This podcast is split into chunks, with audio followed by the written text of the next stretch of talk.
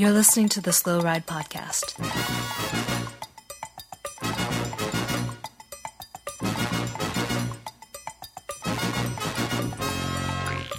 Bikes, advice, and rumors straight from the source. TheSlowRidePodcast.com and on Twitter at the Slow Ride Pod.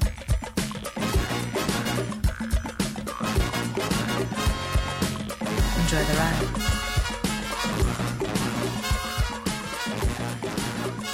Hello and welcome to the 89th. Nope. Hello and welcome to the 99th episode of the Slow Ride Podcast. This is Tim Hayes in Orlando, Florida.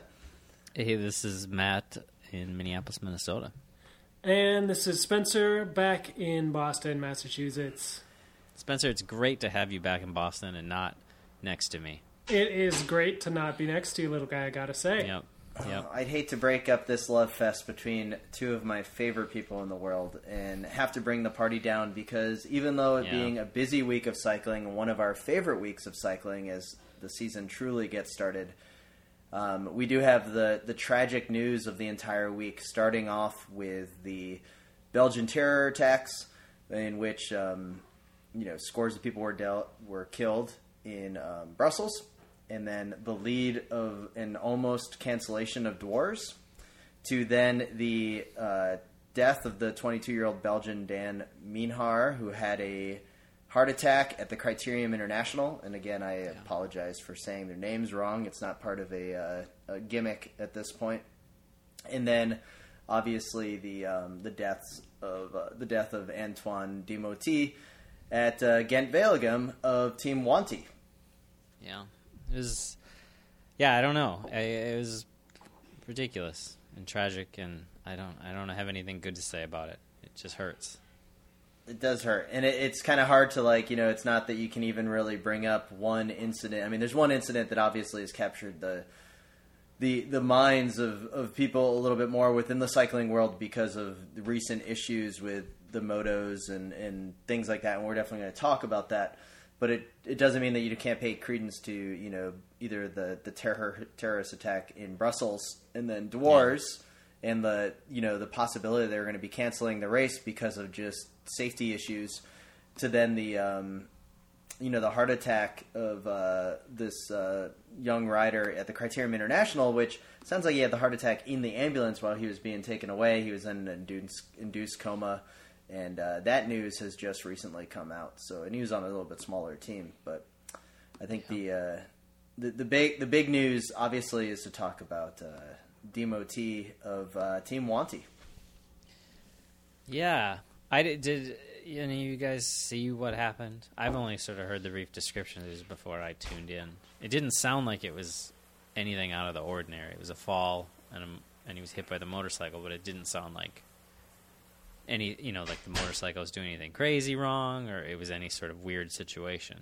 And that that's kind of the scariest thing I think is that it's it seems like a pretty s- normal situation, and then it turns out so terribly. You know. Mm-hmm. Well, it's not, you know, it's sadly it's not the first time somebody has lost their life in a bike race. Yeah. You know, and that's, you know, at that all those times too, it's been, you know, par for the course almost. Where you're like, well, you know, I guess, you know, it's it's all within the rules. You know, not Well, within. The I mean, rules, obviously, you go out there and there's risk no matter what. But I, you know, not that it's better if you would die because you like took a turn wrong or something. But it, it is just kind of crazy when it's. But- yeah, you know, well, you- you know, everybody. it's a regular fall and somebody and you get you know Right. hit. I mean, Well- especially yeah, like Tim's saying, everything with motorcycles in the last Yeah, it's a, couple of years. It's been it's been we've talked about this before. It's it feels like there's more crashes involving motorcycles than there used to be. I don't think there's any like data on that. but- Well, yeah, and that's kind of the thing is, you know, you you accept that you're going to careen down a mountain at 50 miles an hour, and there's an inherent risk there. You know, people crash all the time. Usually, it's fine. You know, you get a few bad crashes, like uh, Beloki busts his hip, and his career is basically over. And you get, Yeah. and but then you get Wouter Weylandt who crashes and and just lands wrong, and you know, yeah, that's that's the end of his life, and that's uh, Just I don't know, man. I don't. I just feel like more and more. I know there's always been them. Obviously, the Belokis when we first got into cycling, but Uh. The number of people been hit by motorcycles. But uh, yeah, this is there's different. what's but I his think name that the I from FDJ broke. DG seems- broke his neck last year. I mean, there's been I, I I think though that there's a uh, there's the motorcycle crashes that happen when there seems to be a riding incident, right? The the moto is trying to pass the group, and the rider comes out and he's attacking, and it looks like a you know issue or the car that took out Hoogerland that was just like an obvious like what what are you thinking about? It sounds like from the news that's been released, and then also the team press release on this situation, Yeah. that this is one of these like just tragic accidents that they're regardless of how we accept the you know people will say like UCI you need to do something about that. Okay, what is the UCI going to do? They're going to make sure they have the most experienced moto drivers in there. It sounds like this moto driver is one of the most experienced people in the race that's been doing it for decades.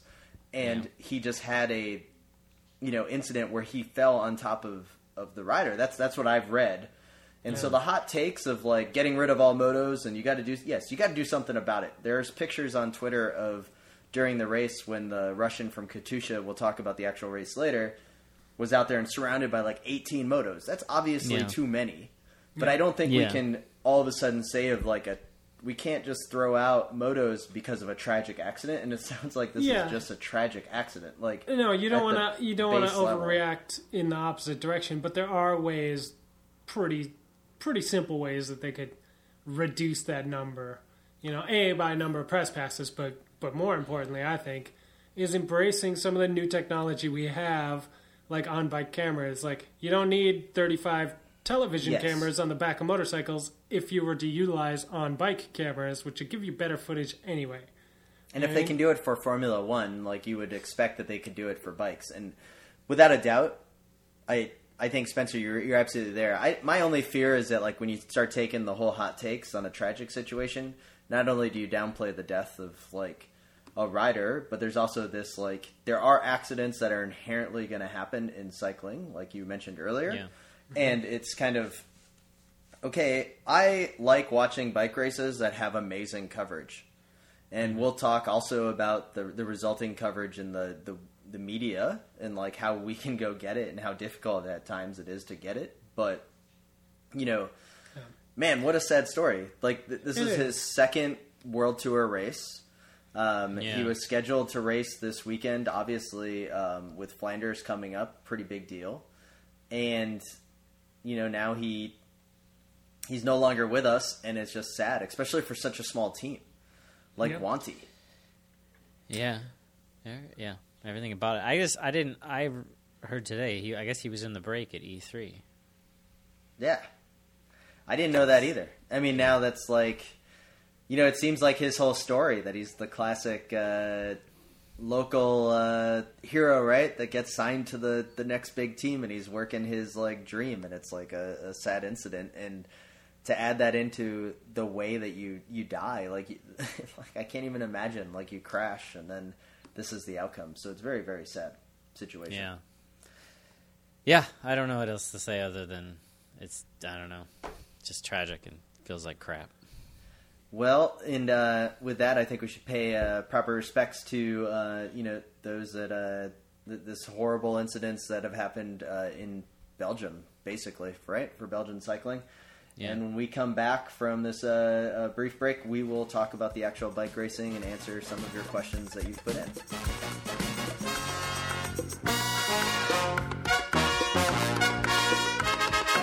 This is Eric Saunders. You're listening to the Slow Ride Podcast.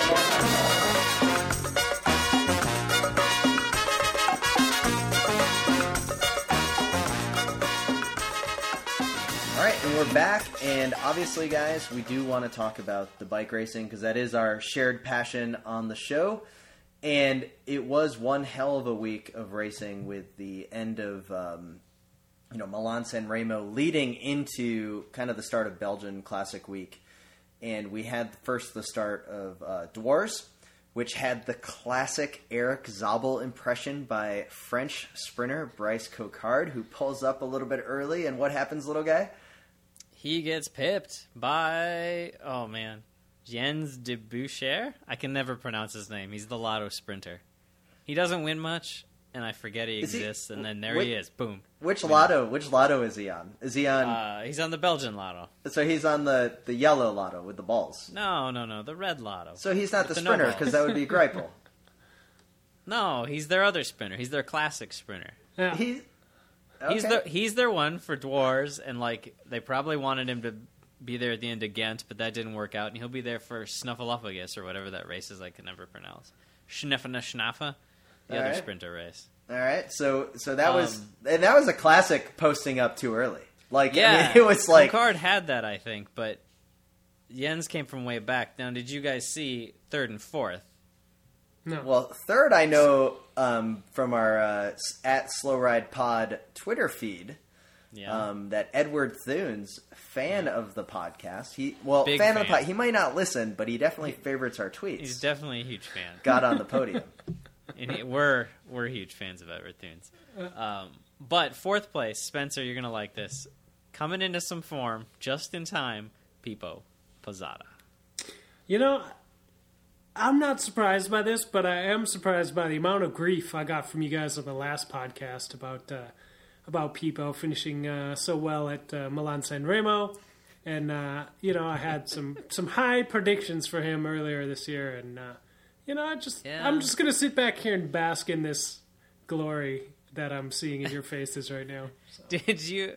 So I read a little interview with his director or something, Uh-huh. post Milan Sanremo, who said, uh, "Hey, you know, he got eighth at Milan Sanremo. That's great." Um, and he was like, "I don't want to draw comparisons, but last time he rode for a team that I I directed when he was at Vini." He got six at Milan, and then he got second at Flanders. So, I mean, I don't want to say anything, but I kind of think, I guess that means he'll get fourth at Flanders. I don't know. Uh, I'm pretty sure that what's that's what that means. If you Yeah. do the math, So, I think that my, my problem with the Pippo though is that Um, he's not good like 90% of the time I and then think it's occasionally the he's good and he's infuriating I think it's the team. I think that every time now I see like Pippo Pozzato, right? And then it says Southeast Venezuela. I'm just thinking like, man, I didn't know Southeast Venezuela was like such a like important part of that country. Like I'm having trouble differentiating between the two sponsors here that like Mm-hmm. there's a conglomerate of companies called Southeast and then it's like dash Venezuela and it's See, not like Southeastern US. I don't even understand how you're even reading the kit. Like when you see that man, how are you seeing anything but his beautiful flowing locks and his tanned, muscly thighs and that glorious tattoo? I don't. I don't even understand Yeah. where you're coming from. um, i'm pretty sure and i could be wrong i'm looking through the results i think Pippo was the only one of his team to finish He at was. dwarfs Yeah. which is pretty Because crazy they he's left the it only all one who out there. finished They left Yeah, I- it they probably all started rolled the like requisite 3k to start the race with him and said all right uh, see you back at the hotel people It's kind of like uh, Sagan's uh, world, uh, world championship team. You know, he's got his brother and then some other guy that probably just hangs out, and then they are Mm-hmm. both there at the podium celebration at the end. They're like, "Hey, thanks That's for the true. trip." It so, was that was an interesting thing. I actually looked at the the um, jumping ahead to Ghent Wevelgem. I saw a a breakdown of all the finishers by team for that race, and uh, Yep. of you know a lot of races finish, a lot of teams finished with you know maybe three or four guys, but a shocking amount finished with maybe one, you know maybe two, Hmm. and uh, Cannondale and maybe one other team that I can't recall that's finished not finished with no so team members finishing. Man, But Cannondale sucks. the impress, yeah, the impressive. That wasn't my point, but it's Okay. you know well noted. Team America. The impressive thing is that Etixx Quickstep, despite you know failing miserably during that race, finished every single member of their team, and Yeah, it, it just makes you you go, to. "Damn, okay." Because there there must have been an unspoken, you know, if if we don't perform well and somebody didn't finish, somebody turned around early and went to the bus. They're gonna get castrated. They're gonna get murdered Well- and left in a ditch in Flanders. so I would like to think that if if if we signed up for this race, we would have at least finished. Maybe we wouldn't be in the results. Like, I maybe, don't. Yeah, I Oh, don't no. know if we make that. but we would at that. least like I, dude, I'm finishing this race. I'd be studying the map of the course and figuring out where exactly I could turn right to head back to the start. So I, you know, got to all the camera points at the tops of climbs and Well, then like went So back. this brings up a good story. Did you guys see that uh, the Dimension Data Writer, I forget which one, dropped out with a bunch of guys, 20k to go in the E3, and got lost, and ended up riding around for hours. And he ended up just asking somebody how to get back to where the finish was, and that guy was like, "Oh, it's over this way, but come to my house." Took him to his house, fed him, let him take a shower, gave him some spare clothes, and then they called the team hotel. The team, I guess, like didn't know where he was. You know, they were like Uh. worried, like he just disappeared. I'm I guess you don't bring your phone with you. You know, you don't got your saddle Yeah. I'm your- pretty sure that's how electric bikes are going to be allowed in the in uh, in racing. Well, I was a little bit lost, so like you know, like I switched bikes with my teammate, little guy here, and uh, Oh, I I, get- took a I wrong turn, and then all of a sudden, it sounds like a really bad sequel to the movie Misery, where it's like, oh, come over here, like it could have gone like that way. like I'll take care of you, and then like all of a sudden your knees are being broken. pretty sure It, that's did, why it didn't end up like that. I think. Little guy's uh, request to be house host housing for Nature Valley Grand Prix teams gets denied every year. So. Uh, you know how much I No. would hate to be host housing for Nature Valley Grand Prix. Dude, host housing for the professional circuit would have to be one of the worst things ever. Because when I was helping out with one of the teams of the Nature Valley Grand Prix, those like a lot of the racers, because usually the teams that don't need the host housing are like the pro ones that have guys that understand like what they're doing as a job and why they are a representative. But the teams that need host housing tend to be full of the the local cat one two jerk that thinks that he deserves everything for free. Like, what's my discount? so it's like, oh, what kind of wheat thins do you have? I'm and gonna- then it's like, I'm and then gonna- they just start eating through your pantry. I don't know if I agree with any of that. I'm gonna say probably a lot of the women's teams need host housing because they don't have the budget. oh, they're totally fine. I'm just talking about men's racing. Okay. All right. But uh, I'm also going to co- counter your your general point in saying that uh, host housing, the people who offer it up, are are pretty much, you know, especially in America. It probably doesn't happen in Europe. I don't know. Is host housing a thing in Europe? I don't anyway. think so. It's it's a real professional sport in Europe. I Well, I think no. I think there's just like bar owners that are So- like, "Hey, you can sweep the floor, and we'll give you a free place to live for next week's Yeah. race." Maybe. Um, but yeah, I don't know if professional cycling would f- continue to function in the way that we know it if there weren't people willing to like let eight stinky bike racers invade their home for a week. You know? Well, No, probably not. Which they're nice a lot people. for the business model. I'm not Yeah. saying that they're. I'm not saying that they're the evil character from. Uh, uh, you know, they're not Catherine Bates from uh, from Misery here. No, anyone who But watches Hope Housing is. I'm just saying I would never offer it, and I like to think of myself as a decent person. Like I don't know, you're not staying in my house.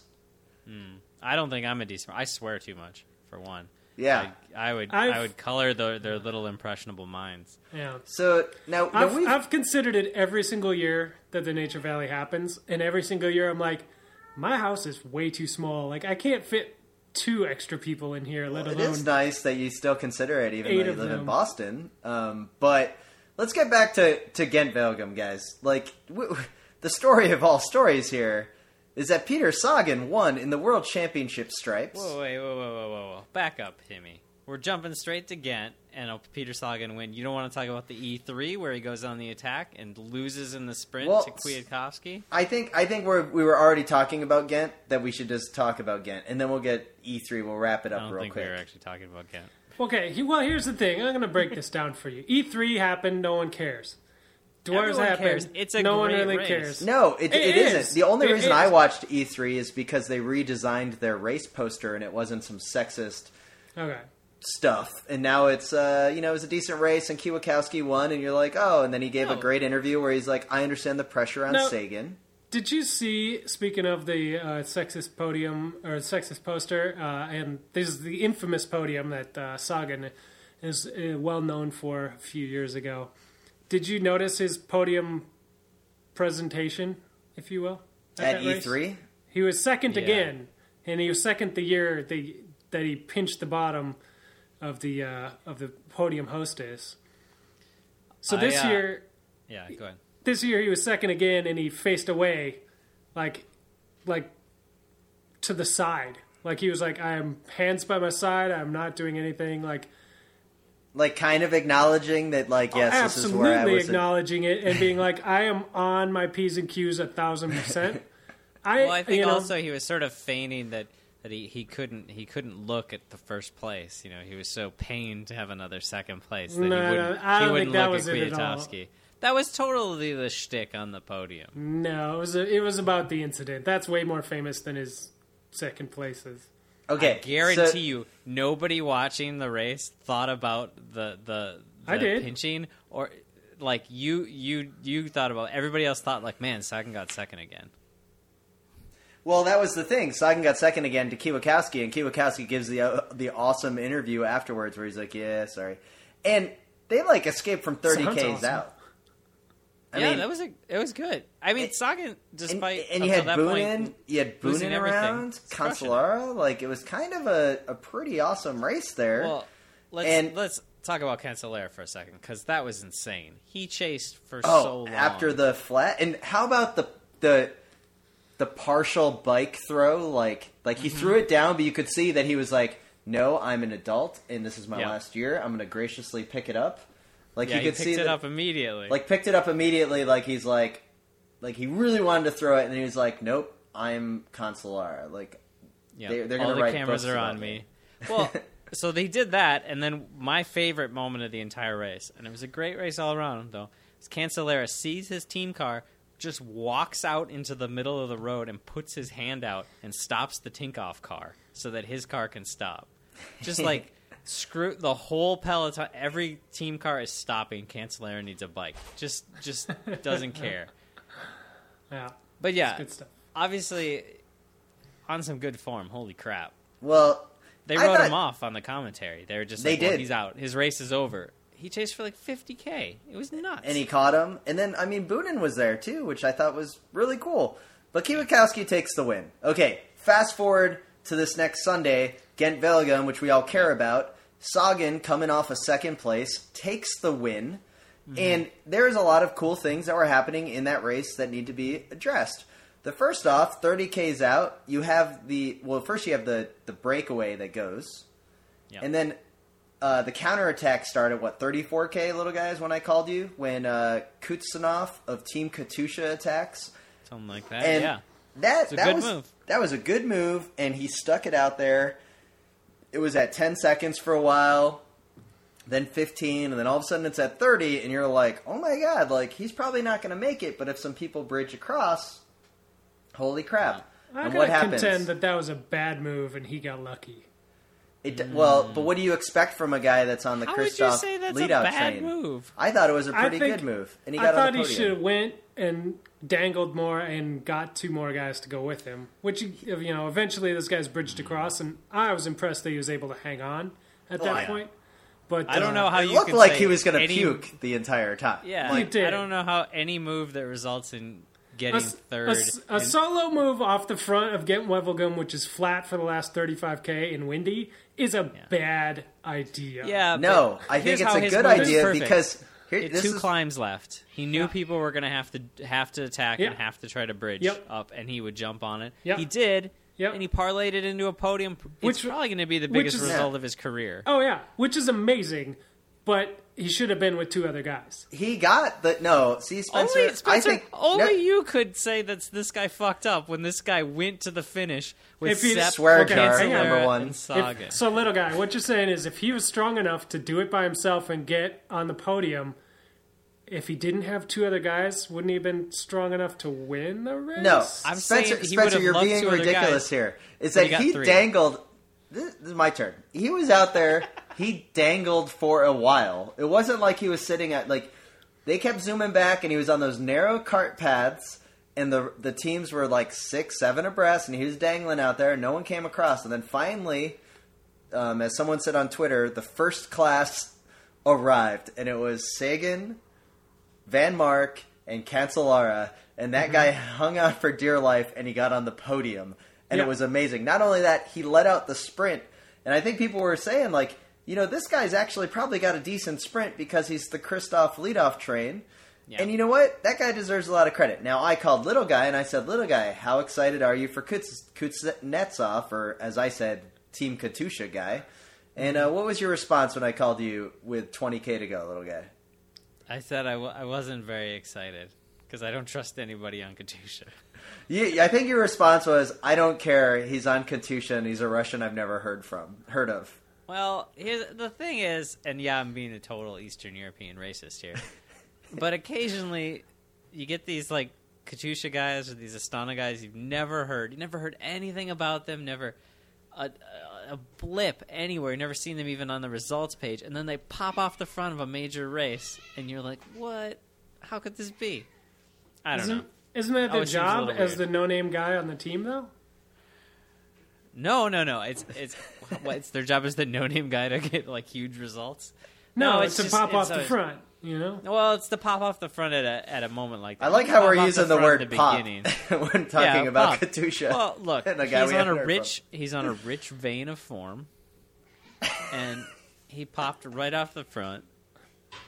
And I- I can't think of any other.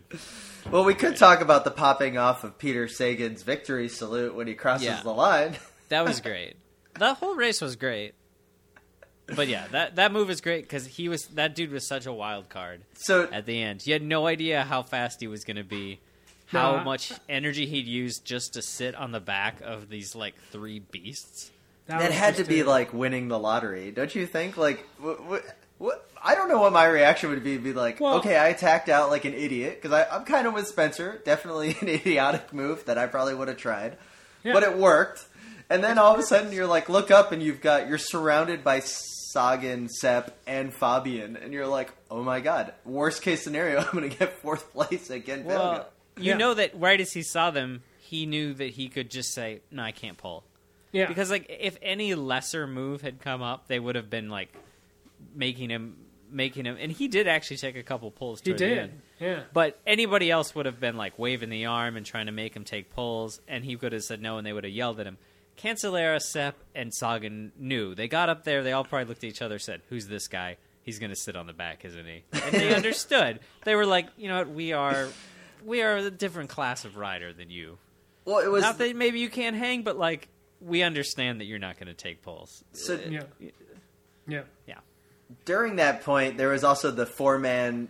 So it was like two team time trials, right? It was three and a half guys with uh, Team Katusha guy sitting on the wheel, and then you had the entire Quick Step team because they missed the break doing a team time trial, Again. and then they still couldn't even win the group sprint for fifth place. Yeah, well, that's because Démare is obviously It's true. also on a rich vein of form, and he didn't even take a tow from a car this time. The Italians couldn't even complain. So, ha! There's mud in your eye, Italians. Oh man, I thought it was a great race to watch. Um, Yeah.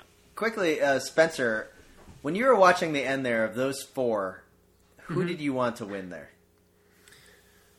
Uh, I was kind of pulling for uh, for Kuznetsov.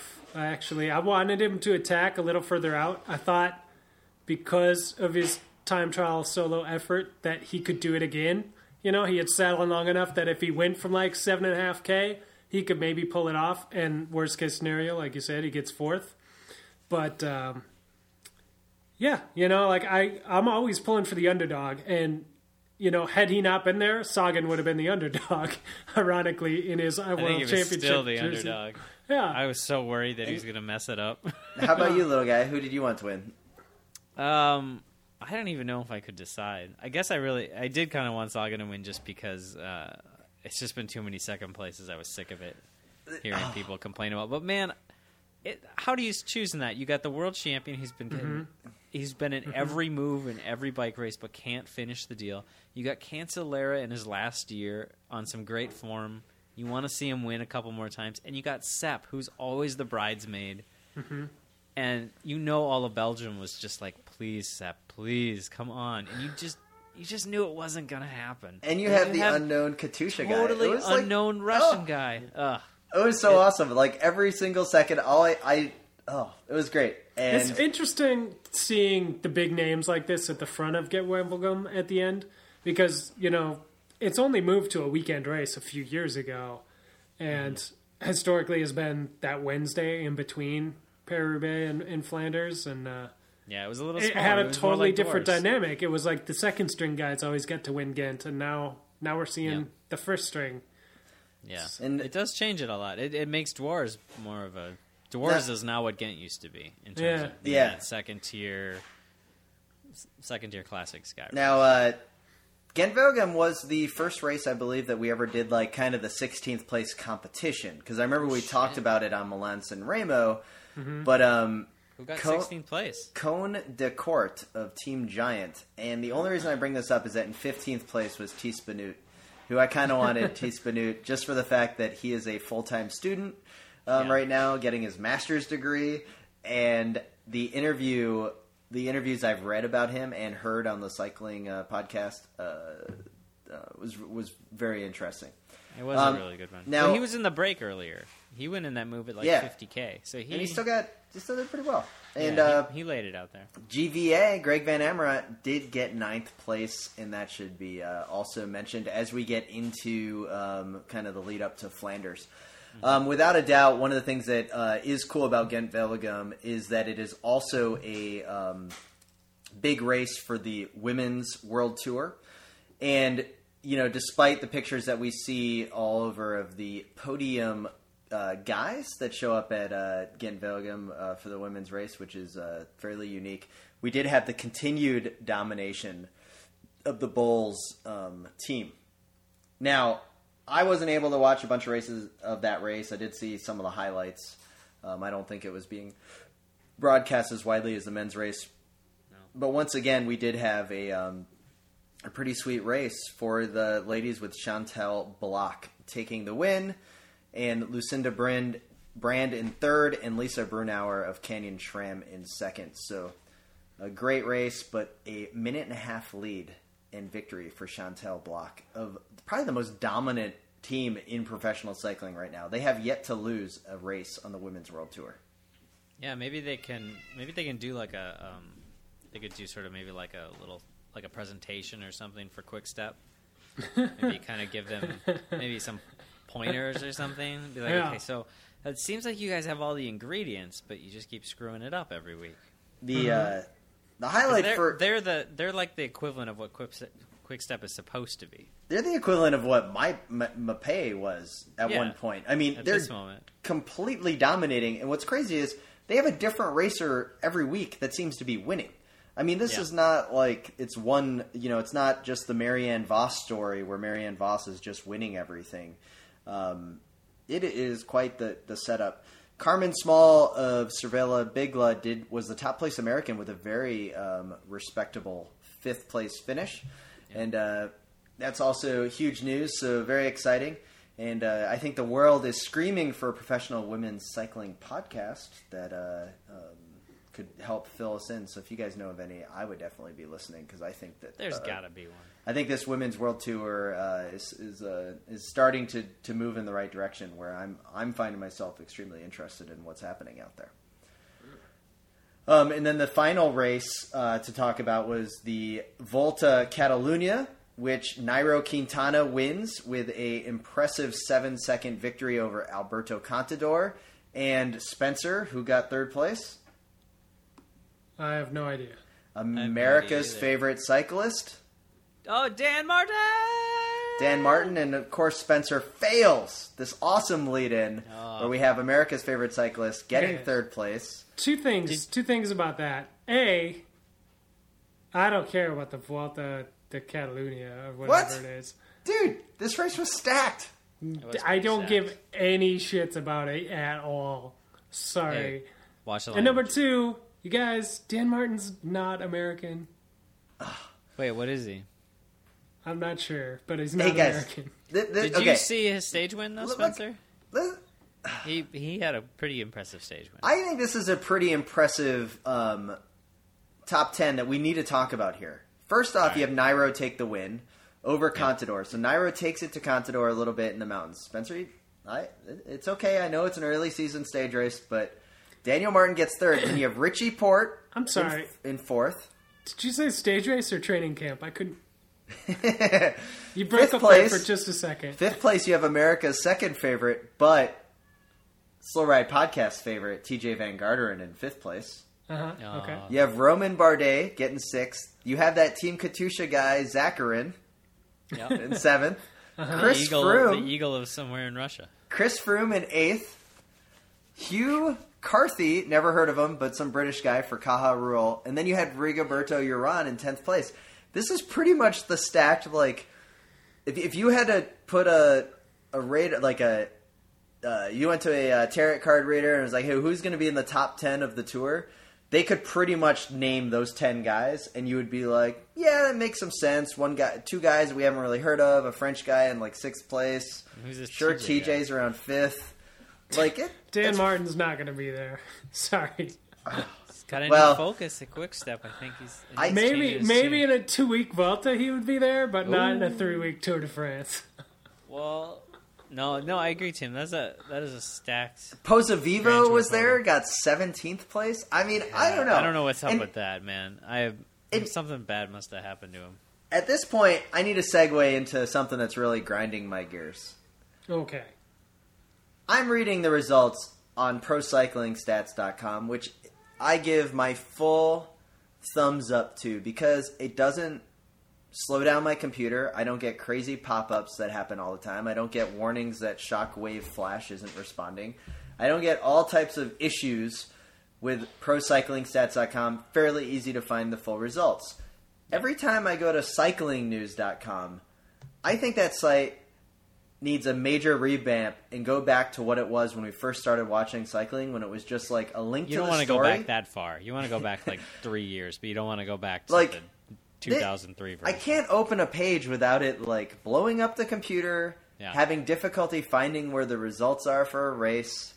And I gotta be honest, it's just kind of a frustrating experience. I don't know. Maybe you guys have better cycling websites for me, No, but cycling news is kind of making me a little disappointed lately. No, I'm I'm totally with you. I I have to run a script blocker so that I can open the freaking page. Same as you, it freezes up everything. There's a cooking ad that always pops up on the right hand side that drives me freaking nuts. And So- yeah, I agree. You can't find any results on there. Are you guys saying this is your experience with cyclingnews.com is basically the same as your experience trying to find a pirate feed for a bike race?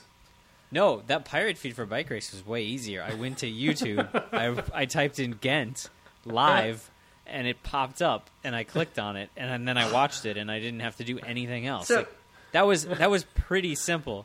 I don't have to. I don't have to like open the page and then. So you're yeah, you're Block no longer something. going to the dark webs to like close a bunch So- of uh. advertisements. I think Spencer, you're onto something here, though. There, there's like a great segue. That first, I want to address that. The worst part about the cycling news website is the news is there, and you know it's there, and it's this Oh, it's awesome cavern. somewhere. It's a cave of news, and you're looking at it, Yeah. you're like, "Oh my god, it's here!" Like I could find so much information, but even when you click on it, you still can't access it because there's something crazy going on.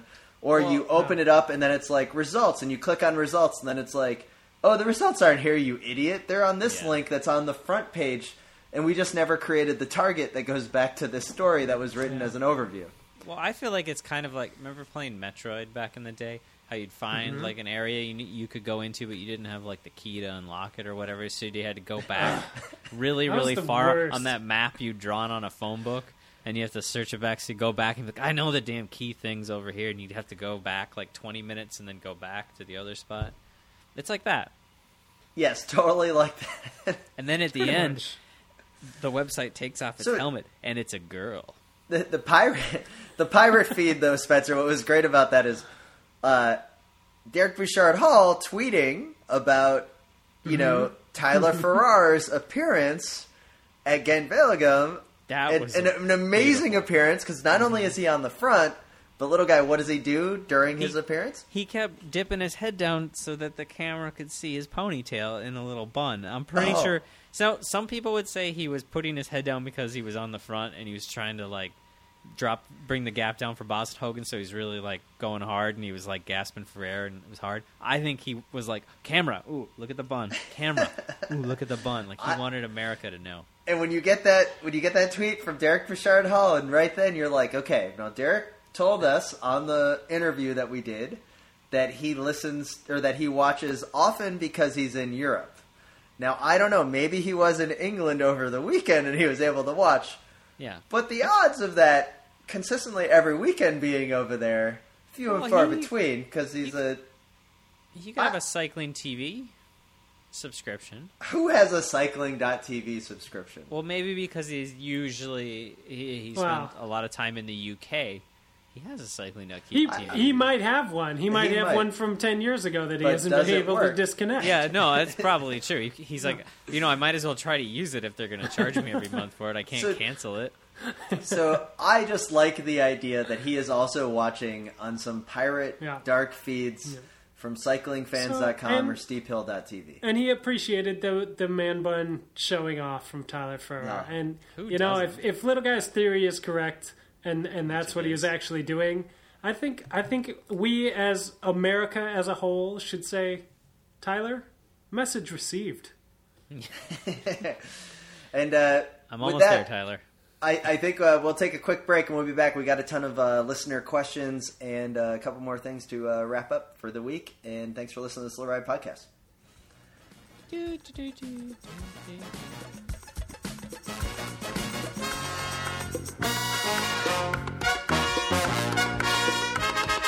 Hi, I'm Jake Wells. Listen to the Slow Ride Podcast.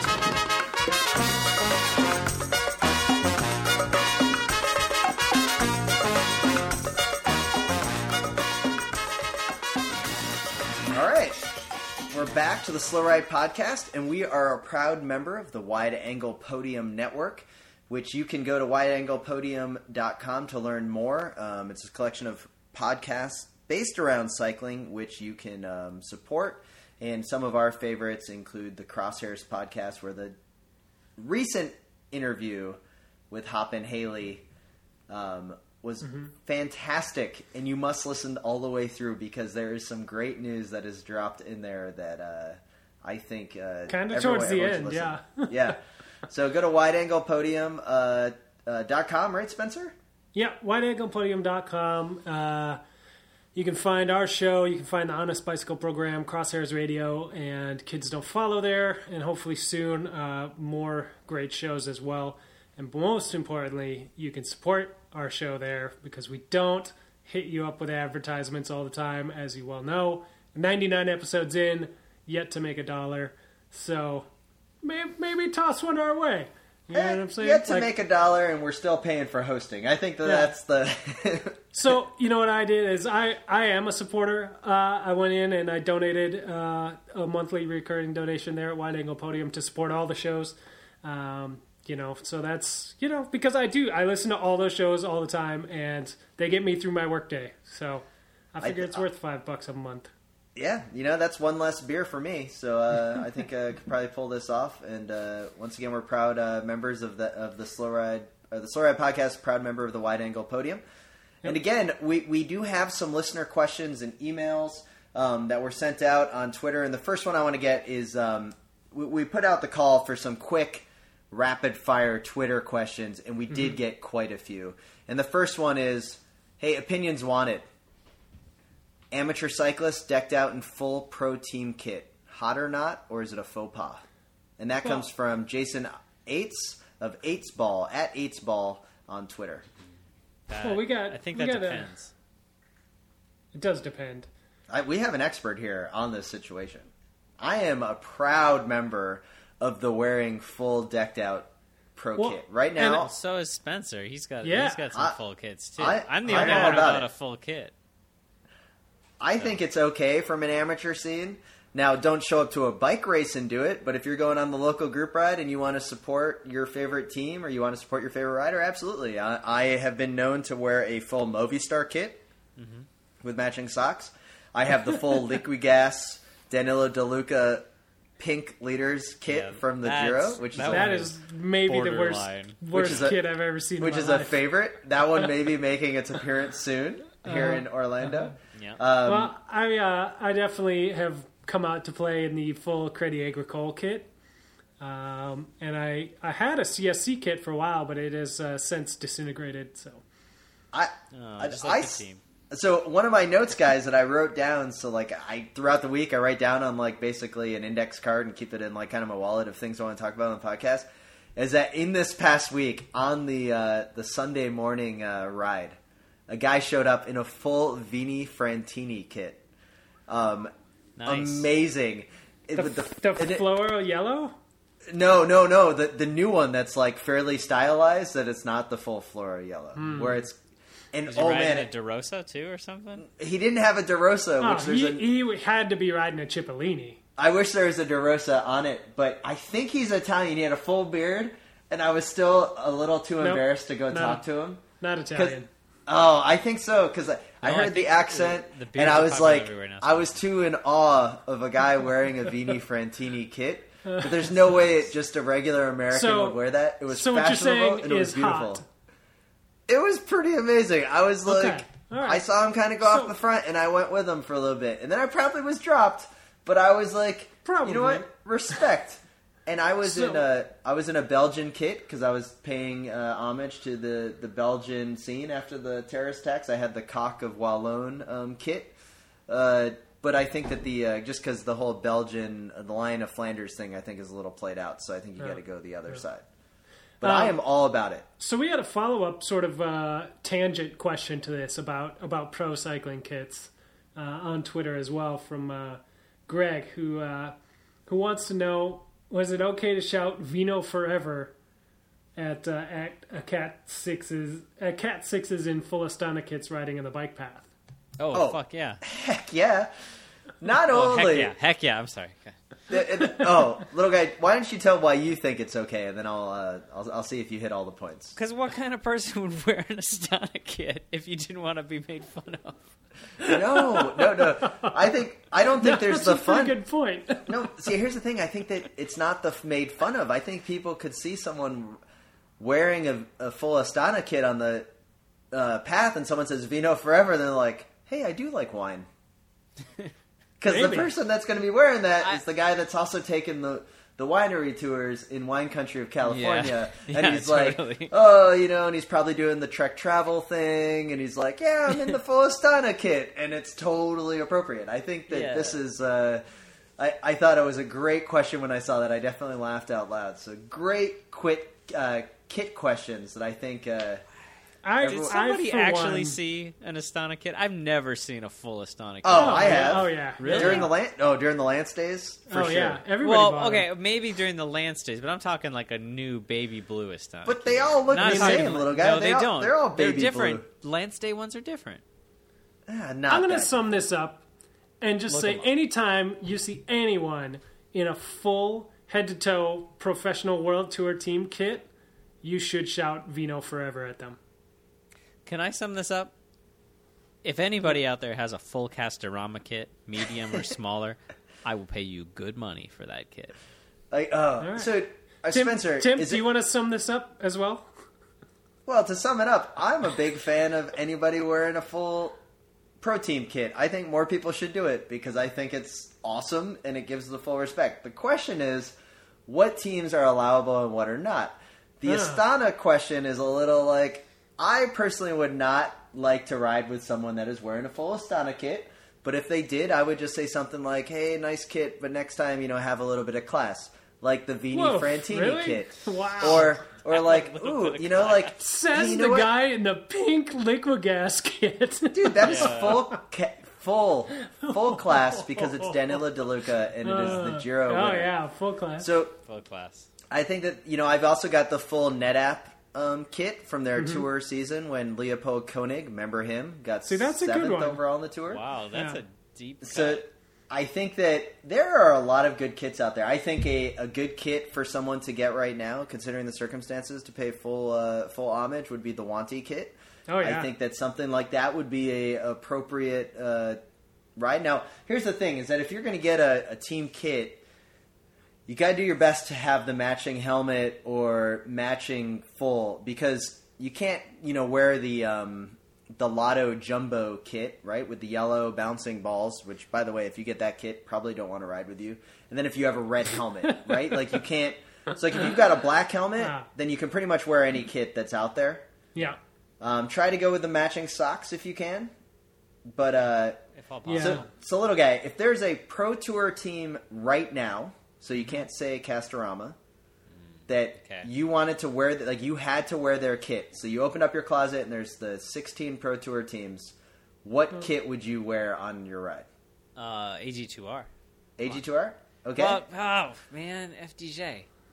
they're not pro tour, so Yeah, they are. A- oh, they are. Okay, Yeah, so they are. AG2R though would I'm actually gonna stay with AG2R. So the reason little guy AG2R would work perfectly for you is because you probably already have shorts that look like they're faded to brown in your closet, so you really only need the jersey. I, this is the thing though. There was an AG2R jersey at the swap, and I didn't buy it. What? Mostly because I Send didn't, that to me. I didn't want to find shorts.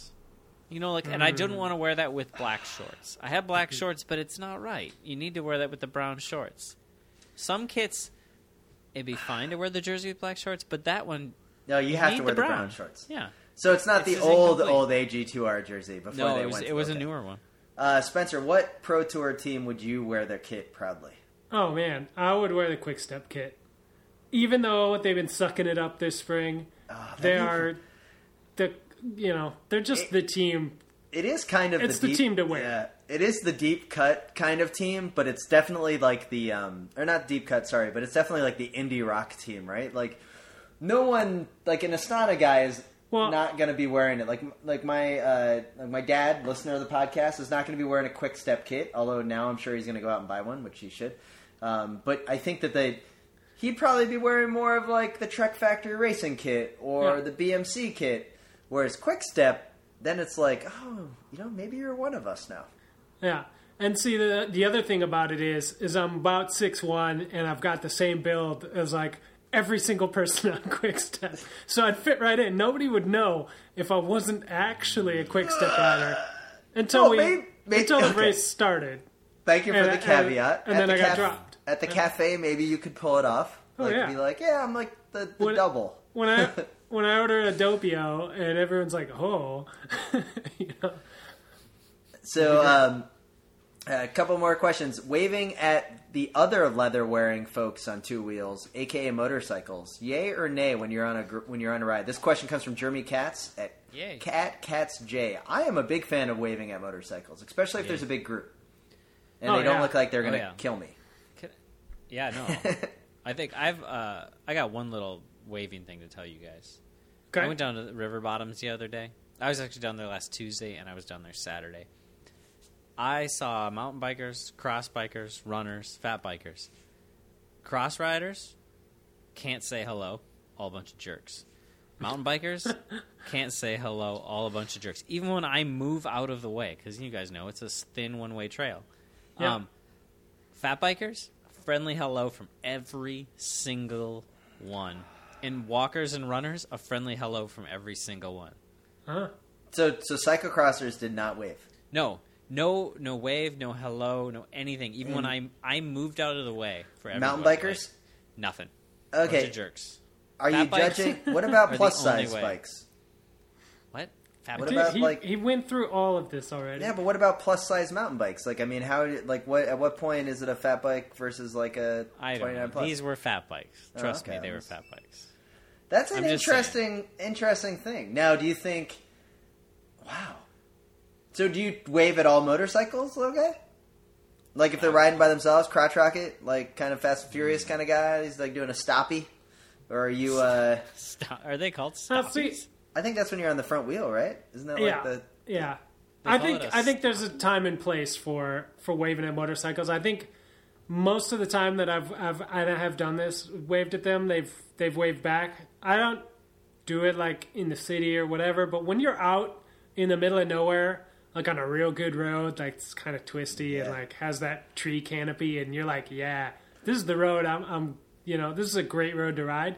It's usually where you see motorcycles, right? Because they're out there doing the same thing, looking for the same kind of roads.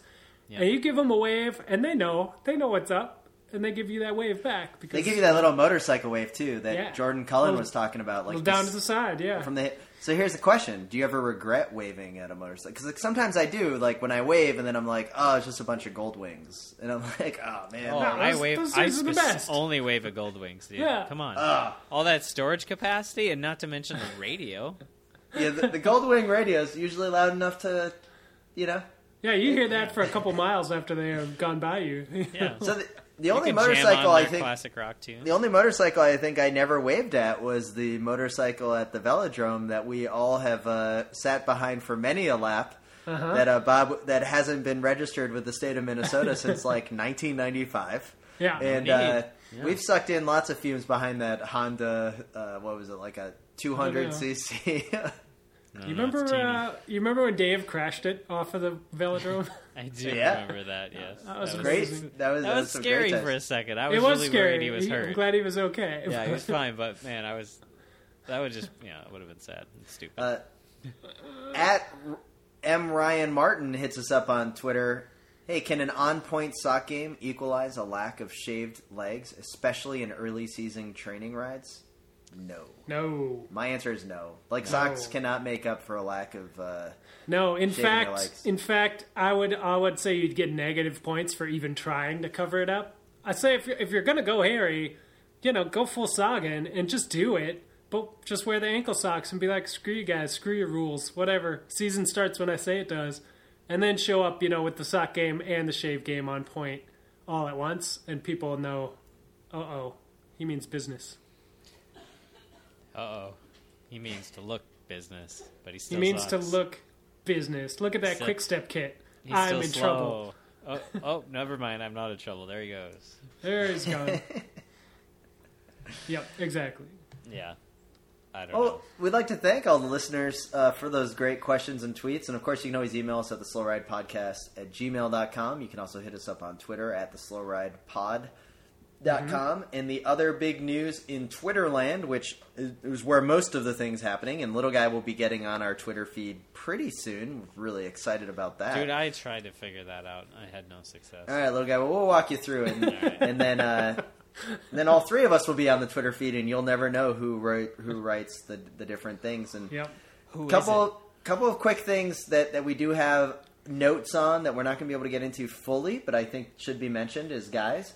When the Katu- Team Katusha rider was in the breakaway, the whole thing I kept talk, thinking about was the pending launch of the Katusha clothing line that will be released at the Tour of or at uh, Flanders um, in the uh, coming days, weeks. I can safely say I'd never thought of that once during Oh man, that Katusha line is going to take the world by storm.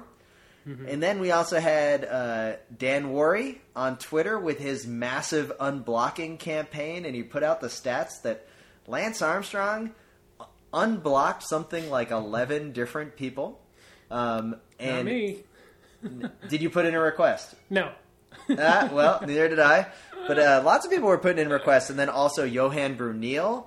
And a great thing on trying to get people to unblock, and it was a uh, a, a pretty successful thing. And he, uh, every uh, Easter, I think it's what two years in a row now, where he kind of like just uh, fills up your Yep. feed, but you start to see people trying to Yep. you know, unblock. But it doesn't look like many people were successful in getting Oleg Tinkoff to unblock them, which is kind of surprising because you think Tinkoff would just not block anybody and just like buy their Twitter account from them if they wanted to get rid of it. I don't think he has any money anymore. Yeah. I think Probably Sagan has all his money now. And uh, is there anything else you guys want to talk about before we uh, say goodbye and we prepare for our mega episode 100th episode of the Slow Ride I mean, podcast? we've. I've got to go start blowing up the balloons and stuff, so I think we Mm-hmm. should probably cut this one a little short. So I can, and I got to hang the streamers. hang the streamers. Uh, We're excited for our hundredth episode, and guys, I would have never imagined that we made it this far, and we still continue to have so many listeners on the new Wide Angle Podium Network, and all of our continued listeners throughout.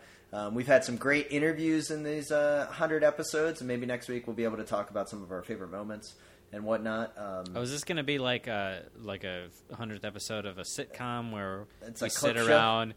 And then we're all Oh, talking. God. And I'm like, "Oh, do you remember that time Adam Myerson was here?" And he'll go, "Oh yeah, I think I remember that." And then "Doo-loo-loo-loo-loo-loo-loo-loo," and then it'll be like a little bit of the Myerson one, and then we'll be Yeah. like, "Wow, that was a great time." You know what? Well, let's cut to a commercial. I think this is a great idea. Be- people people are going to have to tune in to find out if that happens or not. That's Yeah. Will That's there be streamers? Will there maybe be we'll balloons? maybe we'll talk about who our favorite interviews were on the Slow Ride podcast because there's some real hidden gems that we've had on the uh, podcast that I think after people listen to them, they're like, you know, that was a really good interview. Yeah. You're talking about results, boy, aren't you? No, I'm talking about Thaddeus Bellwether, who I think is Oh. everyone's favorite interview. See, I on the wasn't. Slow Ride I wasn't. podcast. I wasn't there for Results Boy, so I don't. This is the one I missed. So, I don't know if it was good or not. Well, with that, we'd like to thank everybody for listening to the Slow Ride Podcast, our 99th episode on the Wide Angled Podium Network. You can also find us at the slowridepodcast.com. Hmm. Email us at the slowridepodcast at gmail.com and on Twitter, where most of the action is happening. If you want your finger on the pulse, it's definitely by following us at the Slow Ride Pod. I'd like to thank BK1 of Rhyme Series Entertainment for his intro and outro music. We'd like to thank everyone that listens, and most importantly, our biggest advice to any of you would be to wave to your fellow cyclists. And when you're not waving at them, you're waving at the motorcycles. Mm-hmm. But we also want to remind you to work together. Yes. Yep, do all those things. And if you see me on the trail, say something, or I'm going to hate you forever. Get off the road. And then wave. Yeah, get off the road, get on the trail, and then be friendly. I mean, maybe you were. Were you wearing an Astana kit, little guy?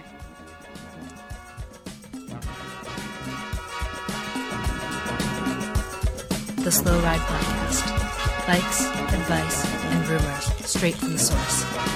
TheSlowRidePodcast.com and on Twitter at The Slow Ride Pod.